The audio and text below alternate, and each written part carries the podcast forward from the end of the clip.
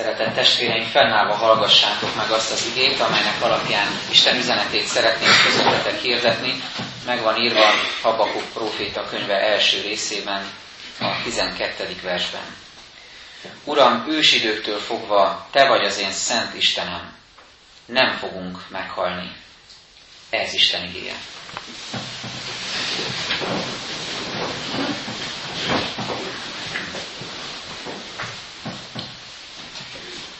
Felnézünk a csillagos égboltra, akkor a fénysebesség következtében látjuk azt, hogy vannak olyan égi jelenségek, vannak olyan csillagok, amelyeket most látunk, de mire ideért a fényük, azokra ezek elképzelhető, hogy már nem is léteznek. Olyan messziről kellett, hogy utazzon a fény, hogy amíg ide értek, addig maga a fényforrás már megszűnt. És hogyha ezt a jelenséget egy kicsit egy-két lépéssel, léptékkel közelebb hozzuk magunkhoz, a mi csillagunkról is gondolkozhatunk így, Ugye ki lehet számolni, hogy körülbelül 8,5 percet utazik a napfény, amíg ideér a nap, napról a, a Földre. És azt tudhatjuk, hogy hát azért ez nem olyan nagy távolság, nem olyan nagy idő, tehát amit látunk, igaz, hogy 8,5 percnyi késéssel, de nagyjából az aktualitás. Tehát ahogyan mi most látjuk a napot, vagy szeretnénk látni, mondjuk ilyen közös időben különösen, az az, az aktualitás. 8 és perc elhanyagolható idő emberi léptékkel nézve. Tehát ahogyan kibocsátja a nap a fényét, pillanatok alatt ideje, pár perc, és mi ugyanazt látjuk, ami most is látható valójában, ami most is a valóság. Azért jutott ez eszembe, mert a Biblia üzenetével kapcsolatban is ugyanez a helyzet, hogy Isten több száz vagy több ezer évvel ezelőtt ö, ö, megtörtént eseményeket ö, és az ő akaratát emberekkel írásba foglaltatta, a Szentírásban itt van az üzenete, és bár idő telt el az isteni akarat, kinyilvánítás, az isteni gondolat, Isten szívének az elgondolásai, az írásba foglalás és a, az olvasás között, ahogy mi most ezt kézbe vehetjük, de valójában minden időben ugyanúgy aktuális Isten szava, ugyanúgy szeretne az ő napfényével, igének, napvilágával világítani számunkra. És így éri el most az életünket, a gyülekezetünket, a szívünket, Habakuk próféta könyvén keresztül is Isten igének örökérvényű üzenete, és ezért szeretném elétek hozni, Isten lelke erre indított, hogy ennek a profétai könyvnek három részével ismerkedjünk meg három alkalommal, és lássuk meg, hogy bár nagyon talányosnak, nagyon távolinak, nagyon sokszor nehezen értelmezhetőnek tűnik ez a könyv, mégis mennyire aktuális és örök érvényű üzenete van ennek.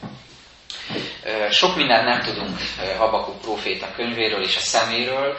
Időben nagyjából el tudjuk helyezni a Krisztus előtti 7. századnak a vége fele, járunk, ezeket a körülményeket, a történelmi helyzetet tükrözi a profétai könyv, és ezekre az eseményekre reflektál, illetve némelyiket előre jövendőli meg Habakuk proféta.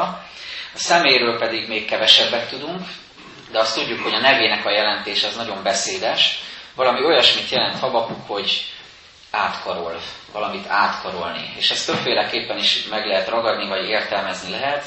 Jelentheti ez két kéznek az összekulcsolását, átkarolását, ahogyan ö, imádságra ö, tesszük a kezünket például mi, vagy jelentheti azt, hogy egy ember megölel egy másik embert, vagy ahogyan kitárja a kezét vágyakozón Isten felé, de legfőképpen azt üzeni most nekünk nagyon felemelő üzenetként Habakuk neve, hogy Isten átkarol bennünket. Isten átkarolja a személyes, egyéni életünket, Isten átkarolja az ő népét, átkarolja az ő gyülekezetét, a rábízottakat, és ebben az átkarolásban, hogy egy szülő is átkarolja, átöleli a gyermekét, ott van a biztatás, ott van a szeretet, a bátorítás, a vigasztalás és a biztonság érzetnek a kinyilvánítása. Hát vegyük így, fogadjuk így Isten gondoskodásaképpen, hogy Isten bennünket is most átölel, átkarol ezen a nagyon furcsa profétai könyvön keresztül, megállít, üzen valamit, és aztán reménység szerint tovább segít bennünket. Az első, amivel e, találkozhatunk a Habakú proféta könyve első részében, az az, az állapot, amivel ő maga is szembesülni kénytelen és ez egy húzamosabb ideig tartó szembesülés lehetett, ez kiderül az ő szavaiból, itt a második verstől kezdve, ha olvassuk egészen a negyedik versig, tele van a proféta kérdésekkel. És ezt azért találtam különösen furcsának, mert általában a profétai könyvek nem így kezdődnek. Általában úgy kezdődnek, hogy megjelöli a Szentírás, hogy melyik időben járunk, melyik király idejében, ki ez a proféta, honnan származik, milyen üzenetet bízá Isten, és akkor a proféta belevág a közepébe és hirdeti az ítéletet, majd pedig az ígéretet, az evangéliumot a népnek.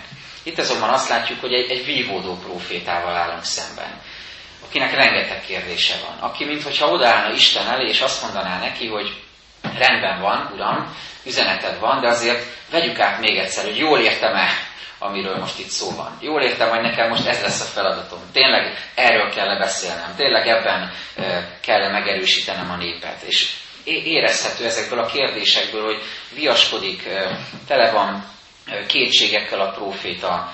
Pedig talán bennünk az a kép él a profétákról, hogy olyanok, mint Keresztelő János, hogy kimennek a pusztába, leülnek egy kőre, megvárják az ihletet, Isten érintését, és utána pedig, amikor megvan az üzenet, akkor mennek az emberek közé, és akár a pusztában, akár visszamenve a városba hirdetik Isten profétikus üzenetét. Itt azonban ezt a bizonyos vívódást látjuk, és az még emberközelibbé, még személyesebbé teszi azt, amiről itt a proféta beszél, és számunkra is ilyen nagyon kedves és személyes lehet Habakuk alapja. Milyen állapottal szembesülő, ilyen szavakat olvasunk. Romlottság, gonoszság, erőszak, önkény, per, viszály, törvénytelenség, igazságtalanság. De tudjuk jól, hogy a proféták rendszerint érzékenyek és fogékonyak voltak ezekre a témákra, ott éltek az Isten népek között, tudták, hogy mi történik velük, ismerték a problémájukat, bűneiket, kihívásaikat, tehát amikor Habakuk ezt megfogalmazza, ebbe ő is ott van. Nem kívülállóként beszél erről, hanem azt mondja, én is részesek vagyok ennek, látom, mi történik velünk, látom, mi történik körülöttünk, és szeretném, Uram, hogyha a végre valami megnyugtatót mondanál ebben a helyzetben. Csupa olyan kifejezés, amit az előbb ö, kiemeltem az igéből, olyan jelenség, ami egyébként ma is jellemző a mai emberre, a mai korunkra, a mai helyzetre, ami körbe ölel, körbevesz bennünket. De a kérdés az, és most ebbe az irányba mozduljunk tovább, hogy vajon hogyan viszonyulunk mi ahhoz a helyzethez, ami körbevesz bennünket. Mert azt látjuk, hogy Habakuk reagál erre. Van erről véleménye, hozzá akar szólni, sőt, elkérve Isten üzenetét, tanítani is akarja a népet. Nyilván nem a maga gondolatai szerint, hanem egyedül Isten üzenetével. A kérdés, hogy mi hogyan reagálunk arra, mi körülöttünk történik. És hadd tegyem hozzá, hogy nem csak nagyobb eseményekről beszélek most, amik így globálisan történnek, vagy nagyobb ívű események, amik országunkat vagy Európát érintik, hanem kisebb léptékű eseményekre is gondolok. Hogyan reagálunk arra, amikor valakivel, aki a közelünkben él, egy családtagunk, egy ismerősünk, egy gyülekezeti tag, vagy éppen egy, egy számunkra nehezen megközelíthető emberrel valami történik, vajon mennyire tudunk az életének részesei lenni, és hogyan tudunk reagálni ezekre az eseményekre. Egy pár megközelítést hozok, hogy hogyan reagálhatunk, ha valami történik körülöttünk. Elképzelhető az, hogy ez nagyon megérint bennünket, ahogyan itt a profétát is, megérint bennünket, és ugyanakkor felháborít, felzaklat, vagy éppen elkeserít. De nem jutunk tovább. Ez is egy reakció. Történik valami, és ez azt gondolom sokakra jellemző manapság, felháborodunk rajta, de nem nagyon tudunk vele mit kezdeni. Érezzük, hogy érint bennünket, érezzük, hogy közünk van hozzá, de nem tudunk tovább lépni. A második, ami egy meglehetős tévút, és nagyon sok szeretetlenség is van benne, meg figyelmetlenség, hogy valami történik valakivel a környezetünkben, vagy nagyobb eseményről is beszélhetünk, és az hidegen hogy bennünket. Közönösek vagyunk vele szemben. Úgy érezzük, ez nem a mi dolgunk. Nem vonódunk be, nem akarunk ennek a részeseivé válni, nem érint meg bennünket. Gondolkozunk el ezen, ha történik valakivel valami a környezetünkben, betegség, tragédia, veszteség, próbatétel, vagy vállás, vagy valamilyen nagyon nehéz helyzet, akkor hogyan viszonyulunk ehhez? Hidegen vagy bennünket? Távolságtartóan viszonyulunk ehhez? Vagy adott esetben Isten szeretete közelebb tud vinni a másik emberhez? Aztán egy következő reakció az, amikor ítélkezünk, és ez nagyon sokszor előfordul szintén. Ezt a keresztény emberek, keresztény közösségek sokszor tudják nagyon finoman, ilyen fehér kesztyűs módon, inkább úgy mondom farizeusi módra csinálni, mint ahogyan a vámszedő és a farizeus példájában hozza ezt elénk Jézus. Tehát lehet úgy is ítélkezni, hogy, hogy úgy teszünk, mintha imádkoznánk, A farizeusok ezt tette, azt mondta, hogy hálát adok, hogy nem vagyok olyan, mint ezek, nem vagyok olyan, mint a többi ember, és ez, ez egy veszélyes út megint csak, mert így is lehet ítélkezni. Keresztény közösségnek, nem keresztények felé. Másként gondolkodók felé. És most nem akarom sorolni ezeket a példákat, tudjuk. Tehát amikor valaki más ítélünk meg, más felett ítélkezünk, és ráadásul ezt egy kegyes köntösbe vonjuk, és azt mondjuk, hogy hálás vagyok, hogy milyen jó, hogy én nem vagyok olyan, mint ezek a többiek. Ez imádságnak tűnik, de valójában nem imádság, hanem ítélkezés. És aztán van az, amikor magunkba szállunk, és meglátjuk azt, hogy Isten tükröt tart elénk, és valamire el akar juttatni, nevelni akar bennünket, nevelő szándékkal történik az, amivel szembesülünk, és így aztán eljuthatunk oda, amit végül is Habakuk próféta is tesz, hogy mindezt Isten elé visszük. Hogy úgy cselekszünk, mint az a bizonyos négy barát, akik megfogták a barátjukat, az ismerősüket, a beteg embert, és kibontották a tetőt, és leeresztették Jézus közelébe, mert tömeg volt, és nem lehetett hozzáférni. Milyen kedves ez az evangéliumi történet. Pont erről beszél, hogy, hogy ha valami ér bennünket, valami ott van előttünk, amivel mi magunk nem tudunk mit kezdeni, az egyedüli és nagyszerű lehetőségünk, hogy ezt Isten elé vigyük. Mindebből tehát, amiről eddig szóltam, egyrészt megtanulhatjuk, hogy minden kérdésünkkel mehetünk az Úr elé. Látjuk, hogy még a próféta is, akinek összetett, összevágott bokákkal ott kellett volna állni, mint egy katonának, és várni a parancsot, az üzenetet, még ő is visszamer kérdezni, még ő is mer, meri kérdezni az Urat, és, és mer a mélyre látni a dolgoknak. Nincs olyan kérdés, nincs olyan téma, ami tabu lenne az Istennel való beszélgetésünkben. Nincs kínos kérdés, nincs olyan kérdés, nincs olyan téma, ami hívőhöz nem méltó lenne. Mert már ilyet is hallottam valakitől, hogy hát ezzel a kérdéssel, ilyen gondolatokkal nem méltó az Úr elé járulni, ez nem fél össze vele. Én meg azt mondom erre tapasztalatból is, hogy ami ott van a szívünkben, azt Isten úgy is látja, akkor már inkább jobb kimondani, jobb elmondani neki, hogy ő is lássa, hogy, hogy mi ezzel az őszintességgel fordulunk hozzá. És aztán majd ő azt szépen elrendezés helyre teszi bennünk.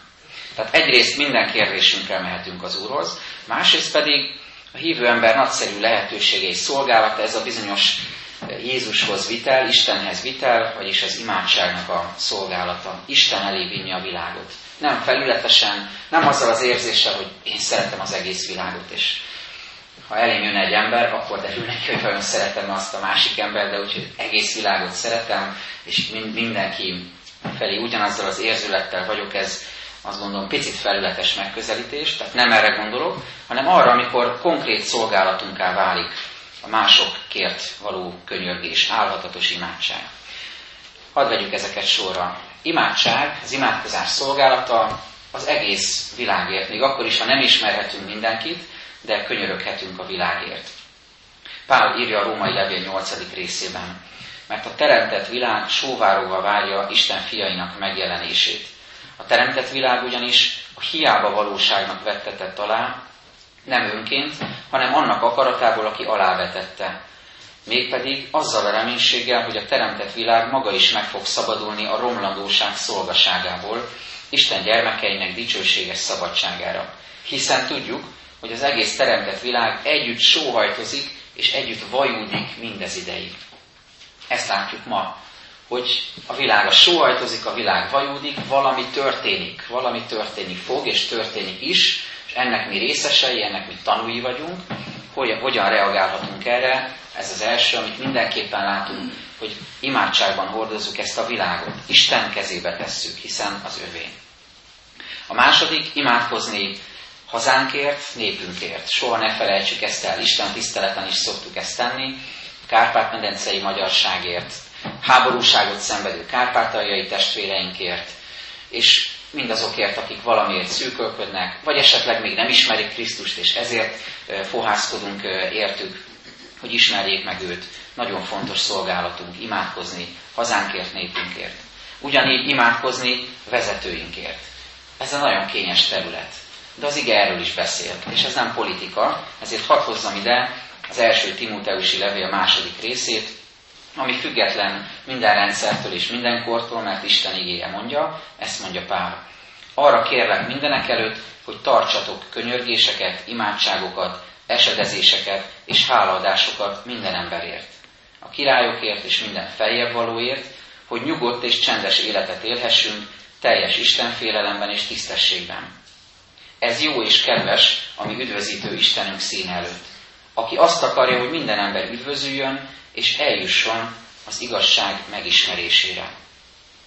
Fontos szolgálatunk ez is. Nem emberi szimpátiáról van itt szó, nem voksok letételéről, hanem az Úrhoz vitelről, hogy minden kérdésnek ott van a hely Istennél. Ennek is, hogy én imádkozom azokért, akik döntéshelyzetben vannak, és bízom abban, még ha sokszor nehéz is, hogy a jó irányba fogják vezetni az országunkat, népünket.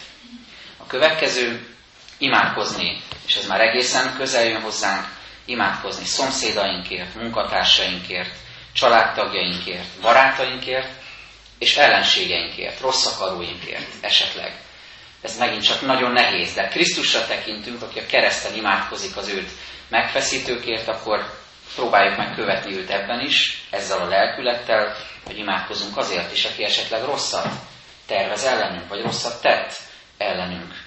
Azért, hogy egyrészt azért, hogy bennünk békesség legyen vele kapcsolatban, másrészt, hogy benne végezzen el valamit Isten, ami esetleg nem szerinte való. És végül imádkozni lelki testvéreinkért, nagyon fontos mostanában ezekben a hetekben számomra, Jakab 5.16, valljátok meg azért egymásnak bűneiteket, és imádkozzatok egymásért, hogy meggyógyuljatok. Nagy az ereje az igaz ember búzgó könyörgésének. Megint erről van szó, mint a Jézusi példában említettünk, hogy valakit megfogni, képletesen szólva imádságban az ágyával együtt, és odavinni Jézus elé, könyörögni érte álhatatos módon. Samuel Martin nevű anglikán lelkészről jegyzik fel, aki nagy hatású igehirdető volt, és megtelt az óriási templom, amiben ő szolgált, hogy mi, mi volt a titka, ezt kutatták, és amikor őt megkérdezték erről, akkor nagyon szerényen, alázatosan elmondta, hogy minden héten, pénteken bement ebbe az óriási katedrálisba, bezárta belülről az ajtót, nehogy zavarja valaki, és minden egyes templompadba beült, végigülte az egész templomot, karzattal bezárólag, és végig imádkozta a gyülekezetét. Még ha nem is ismert mindenkit név szerint vagy személyesen, de tudta, hogy ott, ahol ő ül, és éppen imádkozik, valaki vasárnap ülni fog, hallgatni fogja az igét, valakinek problémája lesz ott, valaki beteg, valaki kétségek között van, valaki gyenge, és ő érte, ő értük imádkozott.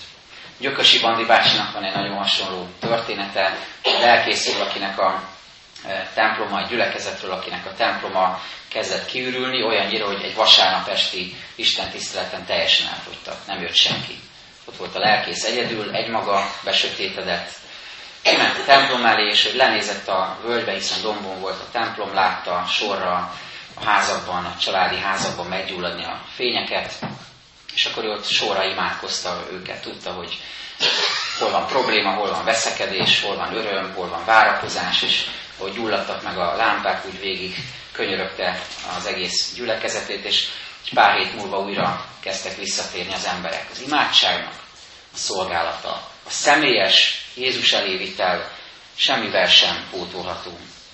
És még egy példa, a héten hallottam egyik testvérünktől Bibliaórán, hogy az ő édesapja vagy, vagy nagyapja, már nem emlékszem pontosan, vezetett egy ima listát a Bibliájában, volt egy hosszú névlista, és ő gyerekként beletekintett, és látta, hogy hát ez konkrét emberekről van szó, akikért a papa mindig is álhatatosan hűséggel imádkozott, ráadásul mindig lehetett bővíteni ezt a listát. Ennyire tudatosan, ennyire személyesen is lehet egymást Isten elé vinni, és könyörögni egymásért. Ez tehát az első üzenete Habakuk próféta könyvének, illetve az első résznek, hogy lehetnek kérdéseink, lehetnek vívódásaink, de Isten ezt úgy tudja helyre tenni bennünk, ha ezeket a kérdéseket ő hozzá visszük, vagyis egymást is imádságban hordozzuk.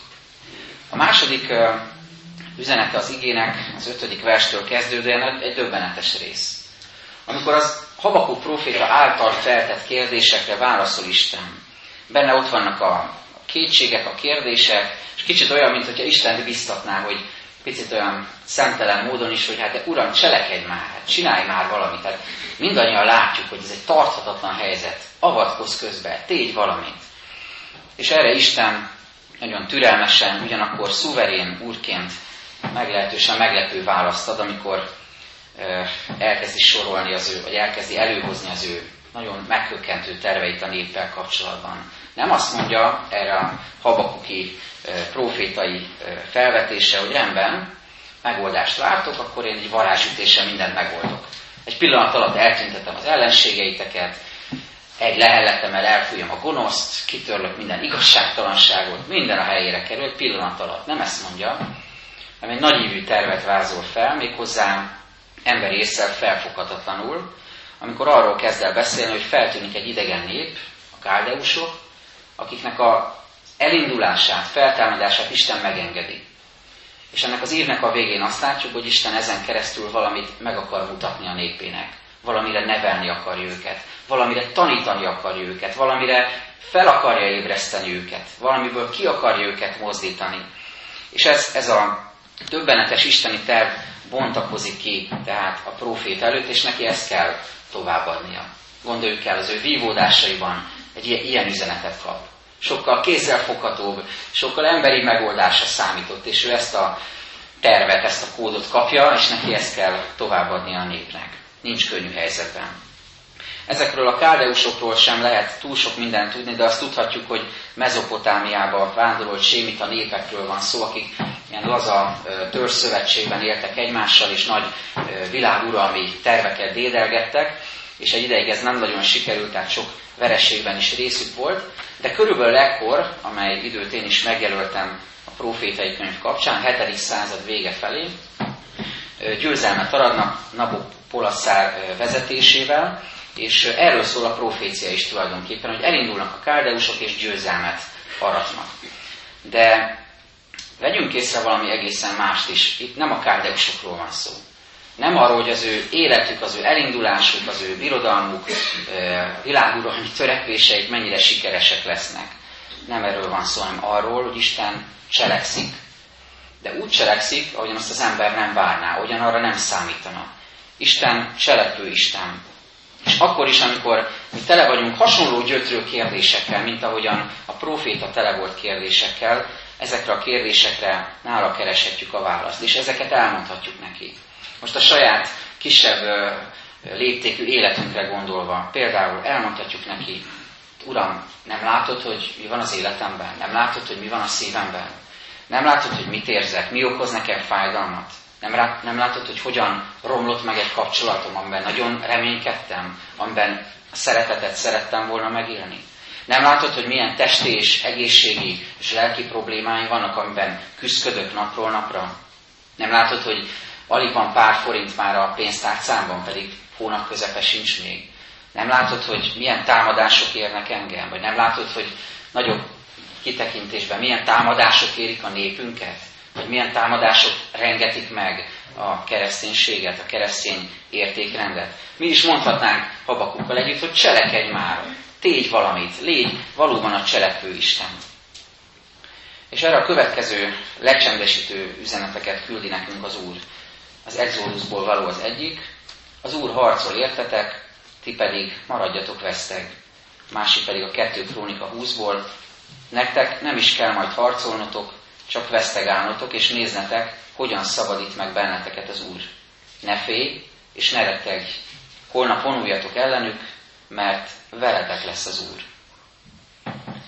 Várni, veszteg lenni, várni arra, hogy Isten cselekedjen, kivárni azt, amikor az alkalmas időben, a megfelelő pillanatban Isten cselekszik, elképesztően nehéz munka, elképesztően nehéz feladat. És Isten mégis most erre indít bennünket. Ez nem azt jelenti, hogy nekünk nem kell aktívnak lennünk, és nem kell nyitottnak lennünk, és fogékonynak lennünk arra, hogyha ő mond majd valamit, akkor azt tegyük. Nem arról van szó, hogy ölbetett kézzel kell várakozni, és nekünk semmi dolgunk sincsen. Hanem a lelkületről, az irányultságról van itt szó. Hogy én hogyan látom Istent? Látom-e őt valóban cselekvőnek? És tudom az életemet tényleg teljesen az ő kezébe tenni? Nem kérdőre vonni, hogy mikor cselekszel már, és nem látod, hogy mi történik velünk? Hanem teljes mértékben rábízni az életünket. Mert Isten útjai nem a mi útjaink, ahogy Ézsaiás próféta is megfogalmazza. Isten aktív, de sokszor egészen különös módon cselekszik az életünkben. Nemrég kaptam egy ö, ö, fényképet e-mailben egy ismerősömtől, aki a Pasaréti téren sétálva a Ferences templomon felfedezett egy táblát, amit ö, szerintem évtizedekkel ezelőtt is kitettek ott egyszer egy építkezéskor, mert Cserik Rámántól is hallottam ezt, ugyanezt a példát. Ki van téve a tábla, vigyázat a magasban dolgoznak. És hogy megy az ember, és úgy lefelé néz, és úgy el van foglalva a saját nyűgével, bajaival, és egyszer csak meglát egy ilyen táblát, és van egy kis spirituális fogékonysága, akkor rádöbbenhet, hogy igen, hát erről van szó. Hogy a magasban dolgoznak, hogy a magasban ott van az Úristen, aki még akkor is cselekszik, amikor mi, mi csak a szürkeséget, a gubancot, a megoldhatatlanságot, a lehetetlenséget látjuk. Attól, hogy mi nem tudjuk, hogy miért így, és miért nem a mi terveink szerint cselekszik Isten, Isten a világ, a történelem és a személyes életünk ura, és jobb, hogyha bizalommal rábízzuk önmagunkat teljes mértékben. És ebből fakad a harmadik része a mai ö, igénknek, az első résznek, ez pedig a proféta hitvallása. Számomra ez nagyon megerősítő volt. Azt mondja, Uram, ősidőktől fogva, Te vagy az én szent Istenem. Nem fogunk meghalni. Uram, Te az ítélet eszközévé tetted őt. Kősziklám, Te arra szántad, hogy büntessen. Ezt a szót, hogy büntessen, itt az Ószövetségben és az Új Szövetség hasonló részein is lehet nevelésnek fordítani. Ez nem fenyítést jelent, nem testi fenyítést jelent, hanem azt jelenti, hogy a népet Isten szeretné felébreszteni, nevelni, oktatni, tanítani, kinyitni a szemét valamire. És Isten kegyelméből ez egy egészen különös módon történik meg. De az a szó, vagy az a jel, amire most igazán fókuszálnunk kell, az evangélium különös megmutatkozása, ez a kőszikla. Amikor azt mondja, kősziklám, amikor ilyen személyesen szólítja meg, nyilván eszünkbe juthat az egész szentírás tekintetében, az, hogy a mi kősziklánk, a mi fundamentumunk, akire felépül az életünk, Jézus Krisztus. Pál mondja az 1 Korintusban a pusztai vándorlásra visszatekintve, és minnyáján ugyanazt a lelki italt itták, mert a lelki kősziklából ittak, amely velük ment, az a kőszikla pedig Krisztus volt. Mondja az új szövetség írója, az új szövetséget értelmezve teológiailag. És a másik ige, mint köszöntésként olvastam, a 73. Zsoltár, ha elegyészik is testem és szívem, szívemnek kősziklája és örökségem, te maradsz, Istenem, örökké. Hogyan látjuk ezt a hitvallást? Nagyon fontos részletei vannak ennek. Milyennek látja a Habakuk próféta minden vívódása, minden kérdése ellenére a mindenható Istent, és tegyük hozzá mi magunk, hogy Jézus Krisztus milyennek láthatjuk? Először is örökké valónak. Te azt mondja, te, aki öröktől fogva vagy. Gondoljuk ezt át, hogy ez, ez nem csak egy teológiai fogalom, hogy Isten örökké való, hanem ebből valami következik. A kis négy éves fiam jutott eszembe, aki néha úgy gondolja, jobban tudja a dolgokat, mint én. Néha jobban is tudja, valószínűleg, de, de néha úgy elkezd okoskodni, és én elvesztem a türelmet, és mondom, én ezt jobban tudom, én vagyok a felnőtt. De ugyanez a reláció velem, velünk, és Istennel kapcsolatban sokkal több a, a különbség, hogy úgy mondjam, de minden esetre ugyanezt játszunk mi is Istennel, amikor okoskodunk, amikor értelmezünk, amikor agyalunk, és Isten pedig örökké való. Tehát ezt tegyük egymás mellé ezt a két tényt. Én vagyok a halandó teremmény, ő pedig az örökké való. Nyilvánvalóan ő fogja jobban tudni. Hagyatkozzak rá. A másik, amit hitvallásként megval, hogy ő szent. És hogyha az övéi vagyunk, akkor ebben a szentségben és ennek a védelmében lehet nekünk is részünk, az ő szentségében, védelmében menekülhetünk.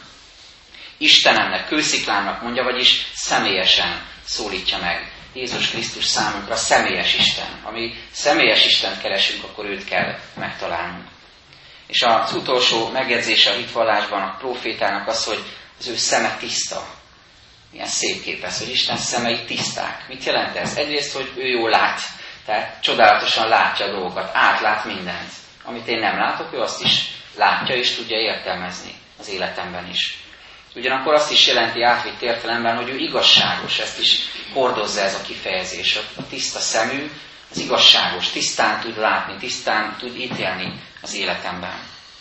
Ezért fogadhatjuk el tőle, hogyha káldeusokat küld, vagy bármilyen furcsa megoldást küld az életünkbe azért, hogy rajtuk keresztül tanítson meg bennünket valamire, mert ő igazságos és szerető. És itt ragyog a végén a legcsodálatosabb hitvallás, ami kereszténységünkben is a legfényesebben ragyog, ami kettős értelmű. Amikor azt mondja Habakuk, nem fogunk meghalni. Kettős jelentésű. Egyrészt jelenti azt, hogy abban, amiben vagyunk, próbatétel, betegség, gyötrelem, káldeusok érkezése, bármilyen nép érkezése, ebben a helyzetben meg fogunk állni Isten segítségével. Nem fogunk meghalni, túl fogjuk élni, hogyha Isten akarja és élünk, mert ő irgalmas hozzánk. De van egy távolabbi értelme is ennek, Krisztus áldozatán keresztül örök életünk van. Nem fogunk meghalni ebben a kontextusban, tehát ezt is jelenti. Ha el is veszik az életünket, ha nyomorgatnak is, ha fogságba is juttatnak, ha bármilyen elnyomásban is, bármilyen tragédiában is van is, van is részünk. Isten örökkévaló szeretetébe kaptunk meghívást. Nem fogunk meghalni. Így is igaz.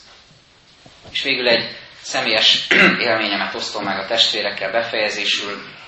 Tegnap kislányom osztályával kirándultunk a Pilisben délelőtt, és éppen akkor hívott édesanyám, hogy a nagymama, aki 95 éves volt, abban az órában hunyt el, itt vagy a földi világot.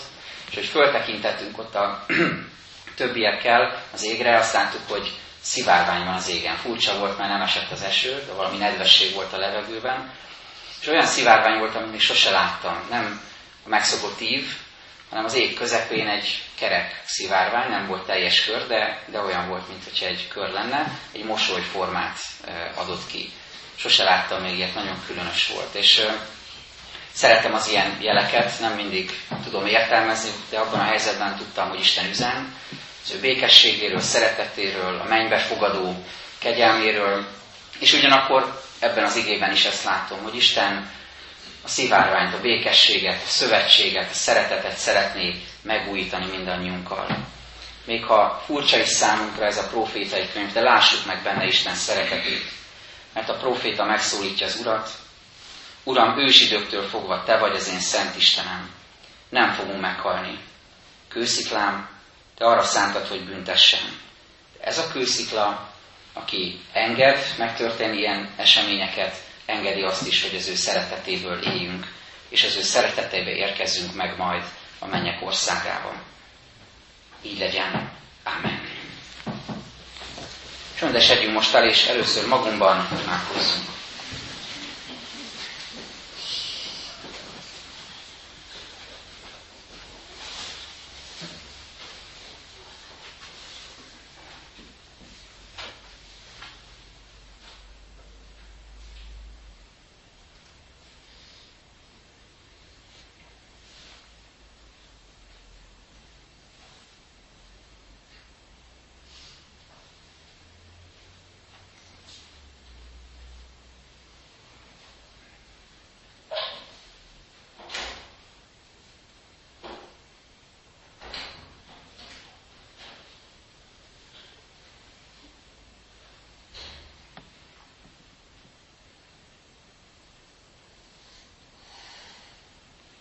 Köszönjük Jézus Krisztus, hogy elcsendesedhetünk előtted, és köszönjük, hogy dolgozhat bennünk az ige, amit adtál nekünk. Elét hozhatjuk a kérdéseinket Habakukhoz hasonlóan, és várhatjuk azt, hogy Te adsz ezekre választ, Te adsz útmutatást. És Úrunk, most legfőképpen azért esedezünk, hogy add meg azt a szabadságot, hogy ne a magunk által elképzelt válaszokat reméljük és vágyjuk, hanem azt, ahogyan te a legjobb akaratodból és bölcsességedből és szeretetedből adod meg. Köszönjük, hogy Te cselekszel az életünkben, hogy a Te kezedben van ez a világ, a Te kezedben van a történelem, a Te kezedben van a személyes életünk, a családunk, a nemzetünk, és, és minden kérdés ott van nálad. Segíts, hogy ezért mindent újra rá tudjunk bízni, benned tudjunk reménykedni, és benned találjunk meg nyugvást. Könyörgünk, Urunk, a betegeinkért, a gyötrődőkért, a kezelésre várókért. Könyörgünk, Urunk, a gyámoltalanokért, elesettekért, bajban lévőkért. Könyörgünk a békétlenségben szenvedőkért. Légy ő gyámolítójuk, és mutasd meg, hogy Te vagy a kőszikla mindannyiunk életében. Segíts rád építeni az életünket. Köszönjük, hogy meghallgattad a magunkban elmondott imádságokat, és most eléd jövünk közös imádságunkkal. Mi, Atyánk, aki a mennyekben vagy, szenteltessék meg Te neved, jöjjön el a Te országod, legyen meg Te akaratod, amint a mennyben, úgy a földön is. Minden napi kenyerünket add meg nékünk ma, és bocsáss meg a mi védkeinket, miképpen mi is megbocsátunk az ellenünk védkezőknek. És ne védj minket kísértésbe, de szabadíts meg minket a gonosztól, mert Téd az ország, a hatalom és a dicsőség mind örökké. Amen. Fennállva énekeljük nemzeti imádságot.